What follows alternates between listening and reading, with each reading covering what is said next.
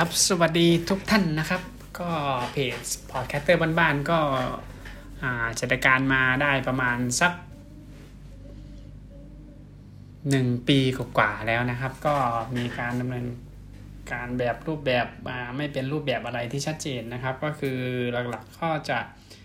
พูดในส่วนที่ตัวเองคิดหรือว่ามาอ่านบทความต่างๆ ที่เจอในBlockdit นะครับ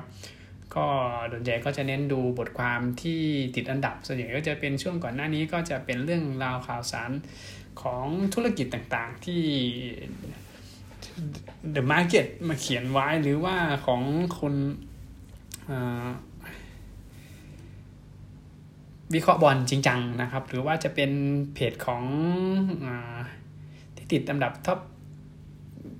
หนึ่งสองสามที่เป็นเกี่ยวกับข่าวสารของโควิด เป็นส่วนใหญ่นะครับ ที่เป็นพวกของสาระอัปเดตต่างๆนะครับ ก็มาคิดวิเคราะห์ดูแล้วมันก็เป็นเรื่องของการนำเสนอข่าวแล้วพอไปอ่านหลายๆส่วนเรียบรวมข้อมูลต่างๆ ก็อย่างน้อยเราก็ได้ลงมือทำในสิ่งที่เราสงสัยก็คือผมต้องการที่จะทำว่าเราจะ สามารถจัดรายการพอดแคสต์ของตัวเองได้ไหม ซึ่งประเด็นแรกเราก็ได้บรรลุไปแล้วในส่วนของการนำเข้าพอดแคสต์ไม่ว่าจะเข้าสู่ Apple Podcast Spotify หรือว่าตัวพอดแคสต์ต่างๆ Podbean SoundCloud อะไรต่างๆนะครับ ที่เป็นช่องทางในการเผยแพร่ตัวพอดแคสต์ทีเนี้ยผมทำไปได้ระยะหนึ่ง ผมก็มานั่งวิเคราะห์ดูว่า ไอรายการที่เราดำเนินการไปเนี่ยมันตอบโจทย์หรือเปล่า อันแรกคือมันตอบโจทย์ว่า ผมสามารถที่จะ นำเข้าข้อมูลสู่พอดแคสต์ได้แล้ว ทีนี้เรามาดูเรื่องของคุณภาพของเนื้อหาของข้อมูลที่ผมจะนำเสนอ พอมาไล่ดูย้อนหลังแล้วก็คือมันจะเป็นลักษณะของการนำเสนอความคิดของคนอื่นๆ ในรูปแบบการนำเสนอของเขา ทีเนี้ยเราจะเป็นตัวเราได้ยังไง ผมก็ไปเจอนั่นเนอนี่มา พอดีมาเจอเพจหลักๆ ในบล็อกดิเลยก็คือเพจสรุปให้ ซึ่งเขาจะมีการสรุปเนื้อหาของหนังสือต่างๆ ออกมาเป็นลักษณะของภาพสั้นๆ ไม่เยอะมาก ซึ่งผมว่าผมอ่านแล้วผมโอ้ผมผมโอเค เหมือนกับการนำเสนอเป็นลักษณะของไฟล์ PowerPoint แล้วผมจะมีความชอบในการนำเสนอ PowerPoint อยู่แล้วเดิม ผมก็จะมาใส่ตัวนี้ในส่วนของการใช้คอนเทนต์ของพี่เขาในการนำเสนอมาในลักษณะของรูปแบบของเสียงโดยการใส่ ไอเดียเข้าไปเล็กๆน้อยๆนะครับ เป็นตั้งต้นสำหรับรูปใหม่นี้ก็อาจจะเริ่ม ต้นใหม่ในซีซั่นใหม่นี้ อันเดิมผมก็จะปรับลบออกไปก่อนเพื่อให้หน้าของพอดแคสต์มันไม่เยอะจนเกินไปนะครับอ่าเราก็มาเริ่มกันเลยวันนี้ก็จะอ่าดูก่อนแล้วกันว่าจะได้ประมาณไหนนะครับเป็นสตาร์ทอ่า the number one Frost Podcaster บ้านบ้านนะครับ by Podcaster บ้านบ้านเรื่องแรกที่เขามานำเสนอเมื่อตั้งแต่วันที่ 31 กรกฎาคม พศ 2563 นะครับ แต่ว่าที่ผมมาดูอยู่เนี่ย มันคือวันที่ 28 ตุลาคม พศ 2563 เวลา 15 นาฬิกากับอีก 46 นาที หนังสือที่เขาเอามานำเสนอก็เป็นหนังสือที่ผมซื้อมา แต่ผมยังอ่านไม่จบเลยนะครับ หนังสือเล่มเล็ก ๆ เองแต่ไม่ไม่ไม่ทราบเหมือนกันว่ามันติดขัดอะไรทำให้เราไม่สามารถที่จะหยิบหนังสือหน้า ไม่ไม่ได้มีจำนวนหน้าอะไรที่มันเยอะขึ้นมาอ่านให้มันจบได้ ซึ่งผมไปซื้อก็คือวันนั้นไปไปห้างไปที่บิ๊กซีสาขาร้อยเอ็ดนะครับ เพื่อที่จะไปพักผ่อนแล้วก็ไปนั่งเล่นอยู่สวนหลวงตาบัวนะครับ ที่เป็นเลยจากบิ๊กซีไปตรงบายพาสแล้วก็เลี้ยวซ้ายไปนะครับ ก็จะมีเป็นสถานที่ท่องเที่ยวแล้วก็เชิงศาสนานิดหนึ่งนะครับ ก็จะมีเป็น เลี้ยวเข้าไปก็จะมีที่จอดรถแล้วก็มีเป็นสระน้ำมีน้ำมีปลานะครับ แล้วก็เดินขึ้นไปเป็นดวงตาเจดีย์ลงตาบัวนะครับ ก็ขึ้นไปอากาศเย็นดีนะครับข้างบนแม้ว่าแดดจะร้อนๆกลางวันก็เย็นดีผมก็เลยซื้อหนังสือเล่มนี้ไปอ่าน แต่ว่าก็อ่านได้ไม่มาก ก็มาเจอของเขาพอดีเฮ้ยมีคนสรุปไว้ให้เรามาดูสรุปก่อนเดี๋ยวเราค่อยไปอ่านด้านอีกรอบหนึ่งก็ได้แล้วกันนะครับ อาจจะเป็นแนวคิดของคนที่ไม่ได้ค่อย มีระเบียบวินัยสำหรับตัวเองในการอ่านเท่าไหร่นะครับ เขาบอกว่า หนังสือมันมีชื่อว่า Money ร้อยเอ็ดคือ Money หนึ่งศูนย์หนึ่งนี้นะครับ เริ่มต้นสู่ชีวิตการเงินอันอุดมสุขนะครับ คนเขียนเนี่ยเป็น คนที่ผมติดตามอยู่นะครับ ก็คือเป็นของ The Money Case by The Money Coach ก็คือเขาก็มีรายการพอดแคสต์ที่ผมก็ค่อนข้างจะฟังเป็นประจำอยู่แล้วนะครับ จะเป็นให้แค่นำเกี่ยวกับเรื่องของการเงินนะครับ จากประสบการณ์ของชีวิตตัวเอง แล้วก็มีรายการทอล์กโชว์ด้วยนะครับ แต่ว่าผมอาจจะมีโอกาสไปตรงนั้นนะครับเขาเขียนว่าเริ่มต้นนับหนึ่งสู่ชีวิตการเงินอุดมสุข สินแสแปะนะครับสรุปให้ตอนนี้นะครับเขาบอกว่าวันปี2014 เป็นครั้งแรกที่ผมรู้สึกไม่เป็นสุข กับงานที่ผมทำไม่ใช่เพราะงานไม่ดี แต่เพราะบางทีมันทำให้ผมพลาดทำหน้าที่ใหม่ในชีวิตป้าป๋าของลูกสาวตัวน้อย เวลาทำงานต่างประเทศเป็นเดือนๆกลับบ้านแต่ละทีแอบกลัวว่าลูกสาวที่วัยยังไม่ครบขวบดีจะจำหน้าไม่ได้ ผมเริ่มคิดเออเริ่มคิดจริงจังว่า ถ้าไม่ได้เป็นวิศวกรเราจะทำอะไรเนี่ยครับเป็นแนวคิดของไอตัวคนแต่งก็คือ เดมันนี่เคสบายเดมันนี่โคดนะครับชื่อคุณจักรพงศ์เมธพันธ์เนี่ยนะครับเขาเขาบรรยายความรู้สึกของตัวเองณสถานการณ์ตอนนั้นนะครับ ผมเริ่มคิดจริงจังว่าถ้าไม่ได้เป็นวิศวกรจะทำอะไรรายได้จะมาจากไหนจะอยู่ได้ไหม มีแต่เรื่องเงินเต็มหัวไปหมด และก็ไม่มีคำตอบนี่นะครับช้อยแรกที่เขานำเสนอเกินเข้าสู่ระบบเข้ามา ผมถึงได้ตระหนักว่าเราใช้เวลาตลอดชีวิตเพื่อเรียนรู้วิธีทำงาน แต่ไม่เคยเรียนรู้ จริงจัง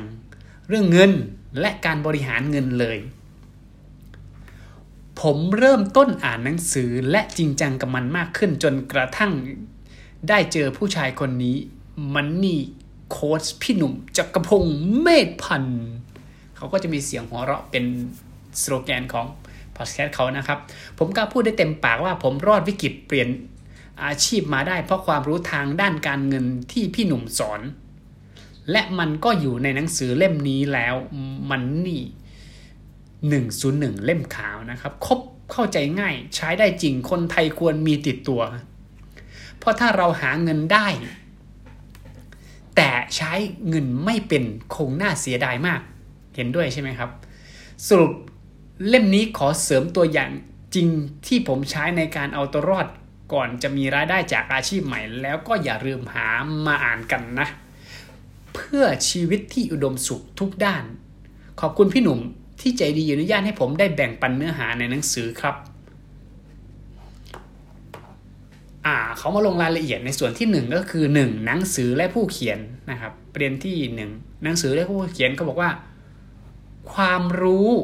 สำหรับผู้อยากอุดมสุขทางการเงิน แล้วก็โดย มันนี่โค้ดจักรพลเมธพันธ์หนังสือขายดีร้านเสียดนะครับสรุปก็คือว่า ถ้าพิมพ์คำว่าความรู้ทางด้านการเงิน จะพบว่าหน้าของผู้เขียนหนังสือเล่มนี้จะโผล่มาเต็มไปหมดจักรพงศ์เมธพันธ์มันนิโค้ดนักเขียนหนังสือเบสเซอร์หลายเล่มอย่างเกมเศรษฐี 52 สัปดาห์ 52 ทรัพย์สิน ผู้แปลหนังสือขายดีตลอดการพ่อรวยสอนลูก พี่หนุ่มส่งมอบความรักความรู้นะครับ ความรู้ด้านการเงินให้คนไทยมากกว่า 10 ปี แบบเข้าใจหัวอกคนที่มีปัญหาการเงินอย่างแท้จริง เพราะพี่หนุ่มเคยติดหนี้กว่า 18 ล้านตั้งแต่สมัยเรียน เพราะครอบครัวลงทุนพลาดในสมัยต้มยำกุ้ง แต่ด้วยความรู้ทางการเงินที่ได้จากประสบการณ์ตรงที่พี่หนุ่มสามารถพิกตัวเองจากติดลบไม่มีเงินจ่ายหนี้จนกลายเป็นคนที่มีเสถียรภาพทางการเงินด้วยวัยแค่ 34 ปี พี่หนุ่มจะพูดกับลูกศิษย์เสมอๆว่า เราไม่ได้เล่นเกมการเงินเพื่อให้ไม่แพ้ แต่เราเล่นมันเพื่อให้ชนะ คนเราจะจนอะไรก็ได้ แต่อย่าจนความคิดคุณล่ะครับ เล่นเกมการเงินแบบไหน และพร้อมจะใช้ความคิดเปลี่ยนตัวเองให้เป็นผู้ชนะไหมครับ ชนะไปด้วยกันครับพอมาประเด็นที่ 2 ประเด็นที่ 1เขาพูดถึงเรื่องของความรู้สำหรับผู้อยากอุดมสุขทางการเงินนะครับ ประเด็นที่ 2เขามาพูดถึงเรื่องของหลักความมั่นคงมั่งคั่งนะครับ หลักความมั่งคั่งเขาบอกพูดถึงเรื่องของการหารายได้ อันที่ 1 อันที่ 2 ก็คือการใช้เหลือ อันที่ 3 ก็คือเผื่อออม อันที่ 4 ก็คือต่อยอด ทราบไหมครับว่ารวยกับมั่งคั่งต่างกันยังไง พระราชนานุกรมฉบับราชบัณฑิตยสถาน พศ 2554 ว่าไว้อย่างนี้ รวยกอไก่ ได้มาก เช่น วันนี้รวยปลามีมาก เช่น รวยทรัพย์รวยที่ดิน มั่งคั่งวอแหวนนะครับ มีทรัพย์มากมาย มีทรัพย์ล้นเหลือ มีทรัพย์มาก รวยคือมีมาก เป็นอะไรก็ได้ รวยนี่ก็ได้ ส่วนมั่งคั่งลึกซึ้งกว่าคือทรัพย์มากจนล้นเหลือ มีทรัพย์ล้นเหลือนี่แหละครับ ที่หนุ่มอยากให้คนไทยเป็น เพราะถ้าเราเหลือกินเหลือใช้เราก็สามารถแบ่งปันให้คนอื่นๆที่ต้องการได้ เวทหรือความมั่งคั่งผมไม่แน่ใจผมอ่านถูกหรือเปล่านะครับ W E A L T S นะครับเวทหรือความมั่งคั่งทางการเงินในแบบของพี่หนุ่มมีหลักอยู่ 4 อย่าง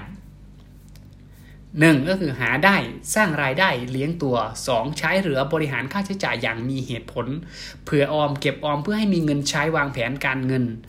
ต่อยอดก็คือลงทุนนำเงินมาต่อเงินเพื่อใช้สินทรัพย์สร้างรายได้ ประสบการณ์จริงตอนผมทำงานประจำผมคิดว่าผมสามารถนำรายได้มาถึงขั้นที่ 4 ได้อย่างดีรายได้ดีงาม ติต่างว่า 100%ใช้แค่ 35%เพราะไม่มีรถบ้านต้องผ่อนภรรยาก็มีรายได้ มีออมเก็บราวๆ 30%จาก providence fund ประกันสังคม ประกันรถหย่อนภาษี และมีต่อยอดลงทุนในหุ้น เพิ่มพอร์ต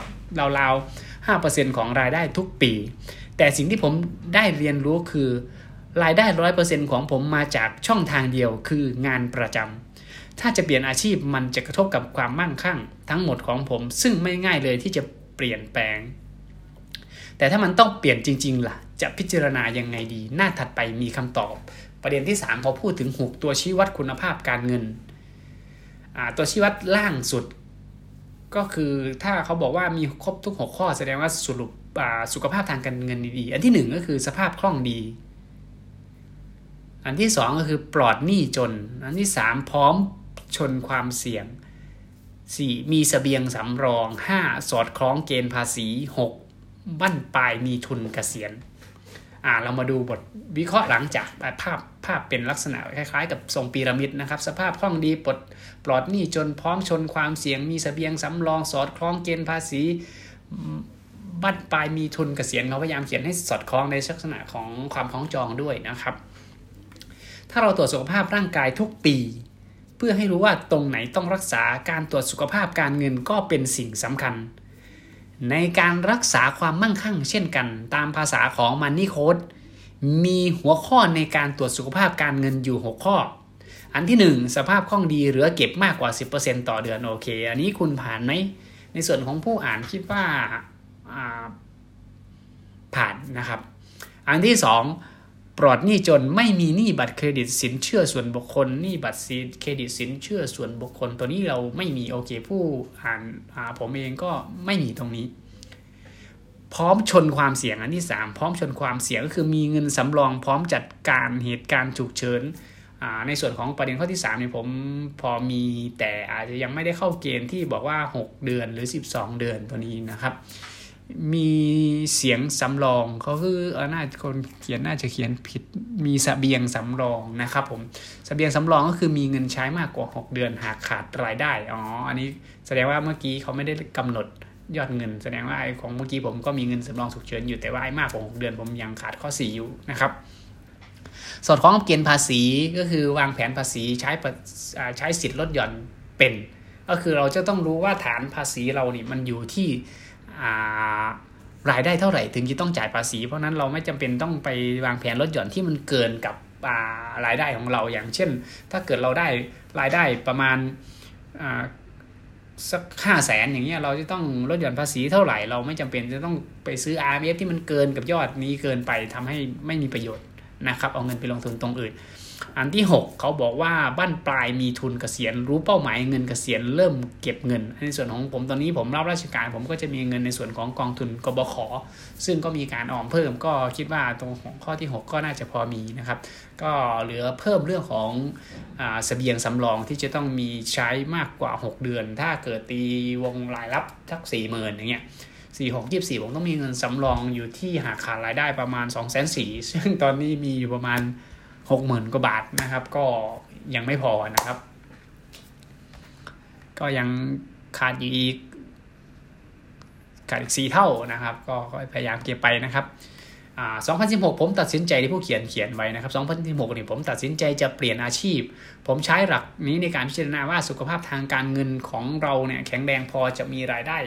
สัก6ถึง12ไหมนะครับ บนพื้นฐานที่ว่าในระหว่างนี้ภรรยาจะดูแลค่าใช้จ่ายลูกให้ก่อนในช่วง 2 ปี ที่ลังเลผมเริ่มสร้างรายได้จากสินทรัพย์เอาไว้รอแล้วสองอย่างก็คือบ้านเช่าและหุ้นปันผล อ่า ตัวนี้บ้านเช่าผมยังไม่มีนะครับ หุ้นปันผลเนี่ย ผมมีแต่มีแค่หลักหมื่น ผลตอบแทนก็อยู่ที่หลักร้อยนะครับ ยังไม่ได้ตอบโจทย์ตัวนี้ เป็นระยะเริ่มต้นแล้วกันนะครับ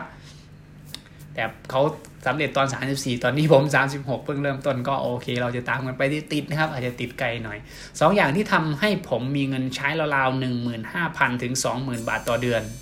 โอเคเขาทำบ้านเช่ากับหุ้นปันผลเขามีรายได้ตรงนี้นะครับ หมายความว่าถ้าผมประหยัดค่าใช้จ่ายตัวเองได้มากพอผมจะคงมีสภาพคล่องที่เลี้ยงดูตัวเองได้มองเล็บสภาพคล่องดีผ่านชิวเฉียดนะครับ ผมไม่มีภาระหนี้รถ ยนต์หรือบ้านเลยปลอดหนี้จนผ่านอ่านี่ผู้เขียนเขียนไว้นะครับ ผมทำประกันไว้ทั้งประกันชีวิตสุขภาพออมทรัพย์ และยังสามารถใช้สิทธิประกันสุขภาพที่เป็นสวัสดิการของภรรยาเวลาเจ็บป่วยได้อีกด้วย พร้อมชนความเสี่ยงโอเคประเด็นตัวนี้ของผู้อ่านเองของผมนี่ก็คือประกันชีวิตมีประกันสุขภาพนี่ผมไม่ได้ทำนะครับ ผมทำประกันสุขภาพให้เฉพาะของแม่นะครับเงินออมทรัพย์มีนะครับ แล้วก็ในส่วนของผมผมรับราชการผมก็จะใช้สิทธิ์แล้วก็ผมอยู่ในแวดวงของสาธารณสุขผมเข้าถึงบริการของสาธารณสุขได้ค่อนข้างจะดีนะครับ แล้วก็หากผู้เช่ายกเลิกนะครับผมก็เขียนเขาบอกว่าหุ้นเกิดไม่ปันผล ผมก็ยังมีเงินจาก provident fund ที่เก็บไว้ที่เก็บไว้ตั้งแต่ทำงานมากกว่าค่าใช้จ่ายส่วนตัวเราๆเกิน 6 เดือนก็ทำให้อุ่นใจได้มีสเสบียงสำรองก็ผ่านข้อนี้ ตัวนี้ผมยังยังไม่ถึง 6 เดือนนะครับ ต้องรอดู ผมวางแผนเงินให้ตัวเองพอใช้รู้วิธีลดหย่อนและมือมีเงินเก็บใน IMF ที่คำนวณคร่าวๆแล้วว่าถ้ามันโตราวๆ8%ต่อปี20ปีลาออก อายุ35ถอนได้อายุ55นะครับ เงินก้อนนั้นจะสามารถเอาออกมาใช้สร้างพอร์ตหุ้นที่สามารถสร้างกระแสเงินสดจาก ปันผลได้ราวๆ20,000บาท คิดปันผลราวๆ4%นะครับ โอเค อันนี้ของของของตรงนี้ของผม IMF ตอนนี้ก็อยู่มีอยู่ห้าหมื่นกว่าบาทนะครับ ก็ยังไม่ตอบโจทย์นะครับห้าหมื่นห้าพันโอเคนะครับรวมแพสซีฟมันคำเดิมก็น่าจะทำให้ผมมีรายได้ต่อเดือนอยู่ที่ 40,000 บาทนะครับ ไม่เร็วสำหรับคนสูงอายุนะครับ ก็ของผม ถ้าสะสมไปเรื่อยๆ ก็อาจจะเข้าใกล้เขาแต่ยังไม่ยังยังไม่ชัดเจนตัวนี้นะครับ ผลสุขภาพเงินตรงนี้ทำให้ผมกล้าตัดสินใจเปลี่ยนแปลงมากขึ้น ย้ำอีกว่าที่ผมไม่ได้บอกว่างานประจำไม่ดีนะฮะมันแค่ไม่เหมาะสกับผมในตอนนั้นเท่านั้นเองสุขภาพการเงินของคุณละเป็นยังไงบ้าง ตะก้าสามใบสู่อิสรภาพทางการเงิน ก็คือเงิน เขาบอกว่าอันแรกก็คือเงินกันงงเฮ้ยมันคืออะไรวะเงินกันงง6ถึง12เดือนของรายจ่ายช่วงขาดรายได้นะครับ อันที่สองก็คือ4ขีดสเขาบอกว่า เกษียณรวยก็คือเพียงพอต่อค่าใช้จ่ายหลังเกษียณอันที่ 3 ก็คือเกษียณเร็วคือรายได้ จากทรัพย์สินเริ่มมากกว่าค่าใช้จ่ายนะครับ เราจะมาสรุปกันผู้เขียนบอกว่า ถ้าวันหนึ่งบริษัทเราทวนอีกรอบหนึ่งครับก่อนไป เงินกันงงก็คือใช้ ได้6ถึง12เดือนของรายจ่ายช่วงที่ขาดรายได้นะครับ แล้วเงินเกษียณนั่นก็เพียงพอค่าใช้จ่ายหลังเกษียณ แล้วก็ไอ้ที่เกษียณเร็วเขาบอกว่าเมื่อรายได้จากทรัพย์สินสินทรัพย์ของเราเนี่ยมันมากกว่าค่าใช้จ่ายนะครับ เพราะนั้นเราก็ต้องไปดูว่าค่าใช้จ่ายต่อเดือนเราเนี่ย สมมุติเราใช้จ่ายอยู่ที่สามหมื่นสินทรัพย์ของเราเนี่ยให้ผลตอบแทนมาถึงสามหมื่นหรือยังอย่างเช่นมีค่าเช่าบ้าน เงินหุ้นปันผลตอนนี้หุ้นปันผลของผมก็จะอ่า ยังไม่ถึงพันต่อปีเลยนะครับ ก็ค่อยๆขยับไปนะครับเพิ่งขยับจ่ายถ้าวันหนึ่งบริษัทมีปัญหาและเราต้องถูกให้ออกจะทํำยังไง ถ้าวันหนึ่งเรากเกษียณจะเอาเงินจากที่ไหนเลี้ยงดูชีวิต เป็นคำตอบที่ผมไม่เคยถามตัวเองเลย เพราะว่าบริษัทผมมั่นคงมาก แถม providence fund ก็ดีสุดๆ ซึ่งน่าจะทำให้ผมมีกินมีใช้เป็นวิศวกรแท้ๆ แต่ไม่เคยคำนวณตัวเลขเลย จนกระทั่งต้องออกจากงานนี่แหละ พี่หนุ่มสอนว่า ถ้าอยากไร้กังวลเรื่องเงินต้องรู้จักตะกร้าสามใบ ใบแรก เงินกันงง สอดคล้องกับความพร้อมชนความเสี่ยง มีเงินสำรองกรณีรายได้หากหายไประยะสั้น6ถึง 12 เดือน ตอนออกจากงานประจำผมขายคืนกองทุนรวมหุ้นระยะยาวหรือ LTF Long Term Equity Fund ที่ซื้อไว้เมื่อ 5 ปีก่อนมาใส่ตะกร้านี้ ทำให้ผมพอจะมีกระแสเงินสดให้นอนหลับได้ ใบที่ 2 ก็คือเกษียณรวนรวยนะครับ สร้างเงินรายได้ที่มากพอใช้ยามเกษียณถ้าลูกลูกผม หาเงินได้เองแล้วไม่มีภาระหนี้อะไรความต้องการใช้เงินของผมก็น่าจะอยู่ที่ 40,000 บาทต่อเดือน ตามหลักการวางแผนการเงินนั้นอายุสูงสุดของ เราจะคิดจากปู่ย่าตายายที่มีอายุมากที่สุดบวกไปอีก5ปี ปู่ผมเสียตอนอายุ 91 โอ้โหอยู่ยาวเว้ยมีความเป็นไปได้ที่ผมจะอายุ 96 ปี ก่อนจะจากโลกนี้ไปนะครับบางผู้เขียนเขาบอกไว้อย่างนั้นนะครับ ถ้าจะเกษียณตอนอายุ 60 ควรจะหาเงินก้อนใหญ่ได้เท่ากับค่าใช้จ่ายต่อเดือนคูณด้วยจำนวนเดือนที่ใช้เหลือก็คือ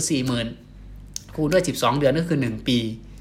นะครับ แล้วคูณด้วยอ่าเก้าสิบหกลบถึงก็คือสิบอ่าเท่าไหร่ปีสามสามสิบหกปีเขาคิดเขาคิดเป็นเงินสิบเจ็ดจุดสามล้านนะครับ หลายคนอาจจะตกใจว่าหาจะไปหาจากไหนวะ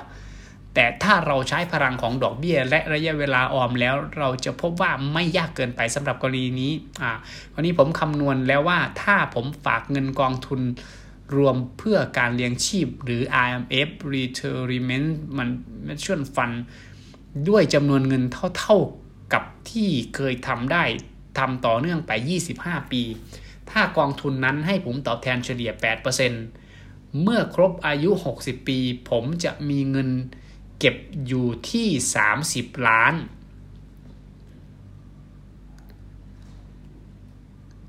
ซึ่งเหลือพอใช้ รวมผลเงินเฟ้ออีกหน่อยนะครับ FYI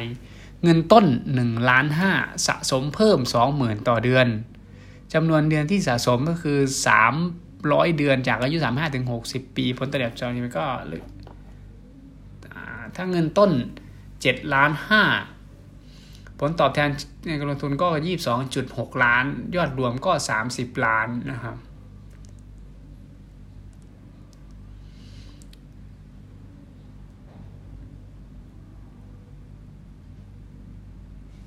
ใบที่สามก็คือเกษียณรวยกเฮ้ยและพี่หนุ่มมันใช่เกษียณรวยใบที่สามมันเป็นเกษียณเร็วไม่ใช่หรือพี่โอเคเกษียณรวยใบที่สองใช่ไหมผู้เขียนอาจจะเขียนผิดต้อง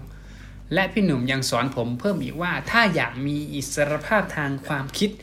ทำในสิ่งที่รักได้จริง ๆ โดยไม่กังวลเรื่องเงินควรมีสินทรัพย์ที่สร้างกระแสเงินสดให้เราได้มากกว่าค่าใช้จ่าย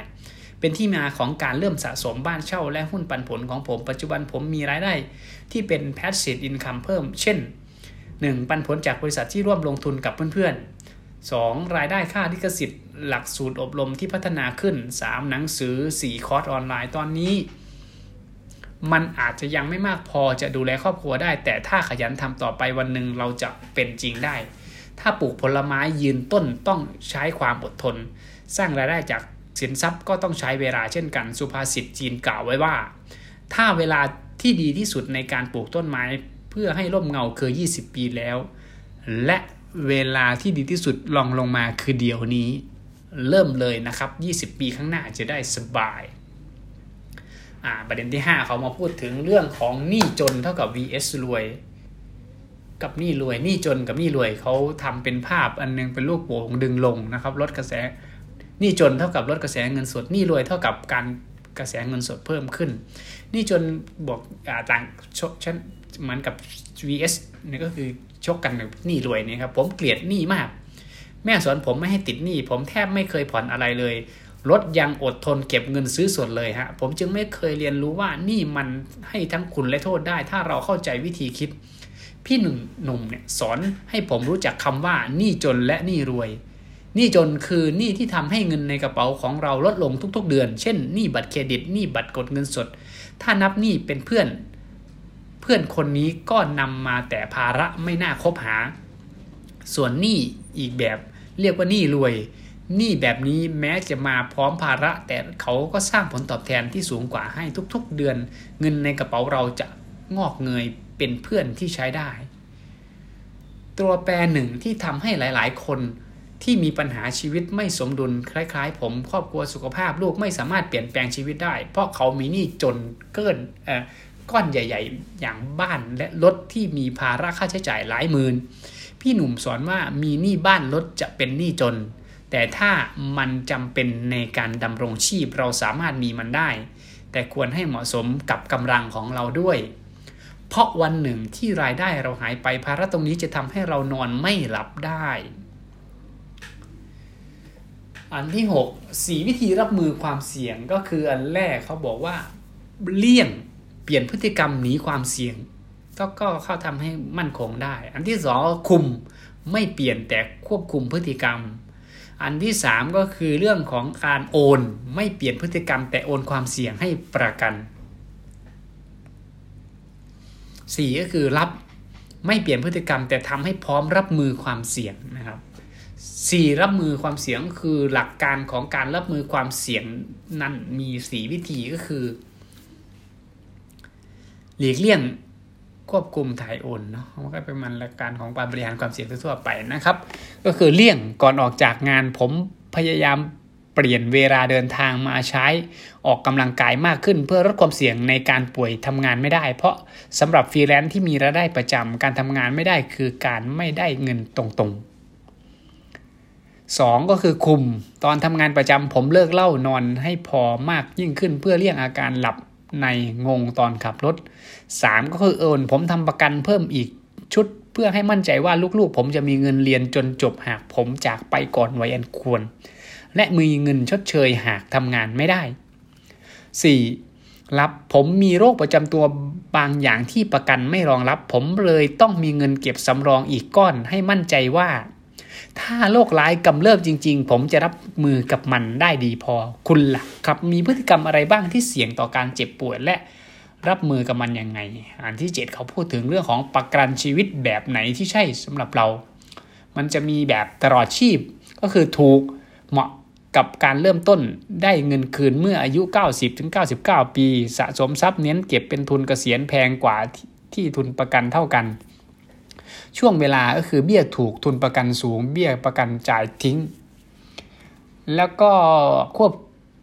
ลงทุนก็คือจะผลตอบแทนสูงขึ้น และความเสี่ยงก็สูงขึ้นเช่นกัน มีแต่พอดีอย่ามากจนเสียโอกาสลงทุนต่อยอดนะครับ สรุปให้ก็บอกว่า แล้วถ้าจะทำประกันอะไรได้บ้างหนังสือเล่มนี้ให้แนวทางไว้อยู่ 4 แบบ คือตลอดชีพเบี้ยถูกทุนประกันสูงเหมาะกับ สำหรับเริ่มต้นแต่ก็มีโอกาสได้เงินคืนน้อยเพราะต้องอายุราวๆ 90-99 ปี แล้วคือแบบสะสมทรัพย์นี่แบบนี้เน้นที่ผลตอบแทนหลัง ฝากประกันครบสัญญาจ่ายเยอะแต่ทุนประกันก็ไม่ได้มากตามเหมาะสำหรับคนที่ต้องการเก็บเงินให้กับตัวเองในบ้านปลายในขณะเดียวกัน ก็ประกันความเสี่ยงไว้ให้คนที่อยู่ข้างหลังด้วยนะครับสามก็คือเรื่องของช่วงเวลาเบี้ยถูกทุนประกันสูง แต่เป็นเบี้ยแบบจ่ายทิ้งอาจจะเหมาะ กับช่วงเวลาที่ลูกๆยังเรียนหนังสือ หรือช่วงที่งานของเรามีความเสี่ยงเพิ่ม เช่นเดินทางบ่อยๆทำงานมีโอกาสเกิดอุบัติเหตุได้ง่ายกว่าปกติ 4 ก็คือประกันแบบควบลงทุนเป็นประกันที่เพิ่ม เติมภายหลังโอกาสได้รับผลตอบแทนทั้งหมดหลังสมสัญญาขึ้น แต่ก็มีความเสี่ยงที่ผลตอบแทนจะน้อยลงเหมาะกับคนที่มีเงินมากๆสำหรับตัวผมที่ภรรยาเองก็มีรายได้และต่างก็ไม่มีประวัติน่าเป็นห่วงเรื่องสุขภาพทั้งคู่ผมจึงเลือก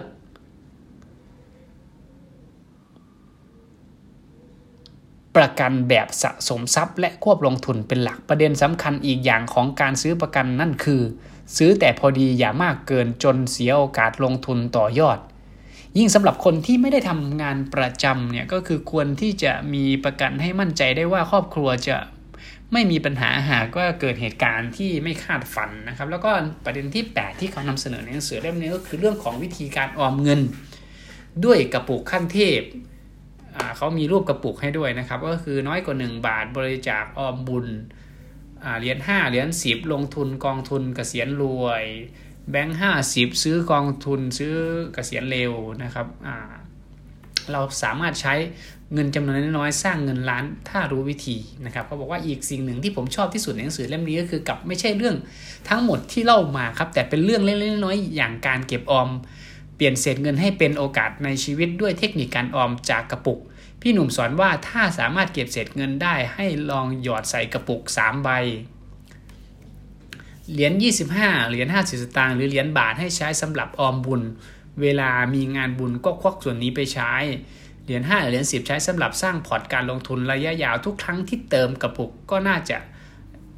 ได้หลักพัน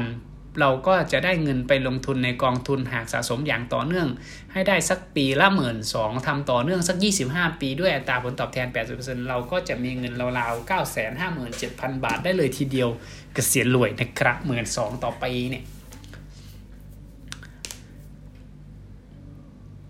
ส่วนอีกวิธีที่น่าสนใจก็คือเรื่องของกระปุกแบงค์50 ด้วยไอเดียที่ว่าทุกครั้งที่ได้เงินทอนเป็นแบงค์50 จะหยอดกระปุก พี่หนุ่มไม่ได้แนะนำว่าให้เอาไปทำอะไร ผมเลยคิดว่าเราจะเลือกเอาไปลองเรียนรู้อะไรใหม่ ๆ เลือกเร่งให้พอร์ตลงทุนโตขึ้นก็ได้จำได้ว่าตอนที่ออกจากงานใหม่ ๆ ผมลองเก็บแบงค์ห้าสิบดูได้เงินมาไม่น้อยเหมือนกันครับ ลองกันดูนะฮะ นอกจากจะได้ประโยชน์เรื่องการลงทุนแล้ว มันยังทำให้เรามีวินัยและเห็นความสำคัญของการเงินใช้อย่างเงินอย่างรู้คุณค่านะครับ มีสลึงพึงบรรจบให้ครบบาทให้ครบล้านโอ้โหขอเปลี่ยนเลยเล็กน้อยคูณสม่ำเสมอเท่ากับมหาศาลนะครับประเด็นที่เก้าที่เขานำเสนอก็คือเรื่องของต่อจากการออมก็จะเป็นเรื่อง 3 สิ่งที่ผู้ดมสุขการเงินมี ความรู้ความรับผิดชอบแล้วก็วินัยนะครับผม เรื่องหนึ่งที่พี่หนุ่มเขียนไว้แล้วผมเห็นด้วยเป็นอย่างยิ่งก็คือเรื่องของผู้ที่สามารถมีความอุดมสุขทางการเงินได้ต้องเป็นผู้ที่มี 3 สิ่งนี้ครบ ก็คือมีความรับผิดชอบต่อชีวิตและการเงินของตนเอง มีความรู้ในการเงินที่มากพอนะครับมีวินัยทั้งการหาเงิน การใช้จ่าย การออมและก็การลงทุนนะครับ จากประสบการณ์ที่ผ่านมาคนที่มีความมั่งคั่งที่ผมรู้จักล้วนมีทั้ง 3 สิ่งนี้ ครบทั้ง 3 อย่างนะครับ ผมก็ไม่ได้มีมันอย่างสมบูรณ์แบบทุกด้าน แต่ผมก็โชคดีพอที่จะกล้าตัดสินใจรับผิดชอบกับเงินโบนัสหักเงิน providence fund แบบเต็มจำนวนทุกเดือนนะครับส่วนผมเองผม ก็หักเป็นหักของกบขนะครับ แต่ว่าในส่วนของอลงลงในส่วนของ RMF เนี่ยจะยังมีความไม่สม่ำเสมออยู่เป็นบางช่วงนะครับ ก็ยังไม่ได้ตามเป้าแต่ปีนี้ว่าจะให้มันได้ 25,000 ตอนนี้เพิ่งได้ไป 5,000 นะครับขาดอีก 20,000เหลือเวลาอีกตุลาพฤศจิกาธันวาอ่าสามเดือนถ้าปกติก็พังแผนที่เดือนละห้าพันมันก็จะได้แค่หมื่นห้าเป็นรวมกับห้าพันที่ลงทุนไปก็จะเป็นสองหมื่นถ้าเกิดเพิ่มอีก 5,000 ก็อาจจะได้นะครับ ต้องรอดูอีกนิดนึงกระทาย แล้วก็จนสามารถเอาตัวรอดได้ในที่สุด ถ้าคุณกำลังเจอกับช่วงเวลาวิกฤตแต่ติดว่าการเงินของคุณไม่เป็นใจอย่าพึ่งท้อนะฮะ อ่านหนังสือเล่มนี้แล้วทำตามไม่นานปัญหาด้านการเงินก็จะดีขึ้นแน่นอน ขอให้โชคดีเกิดแก่คนที่ลงมือทำทุกคนครับ ความมั่งคั่งและความสุข เป็นสิทธิ์ของคนทุกคนจักระพงเมธพันธ์ครูด้านการเงินคนแรกของผม พี่หนุ่มพูดเสมอว่าเกิดมาจนไม่ผิด แต่ก่อนปล่อยให้ชีวิตอยู่กับความจนนั้นแหละที่ใช่ อย่ายอมแพ้ความมั่งคั่งและความสุขเป็นสิทธิ์ของคนทุกคน เห็นด้วยไหมครับ สรุปให้เป็นหน้าเดียวตามคอนเซปต์เพจสรุปให้ครบครับ ก็คือเขาเอารูปทั้งหมดมาสรุปในประเด็นอาน่าสนใจครับน่านี่นี่น่าสนใจ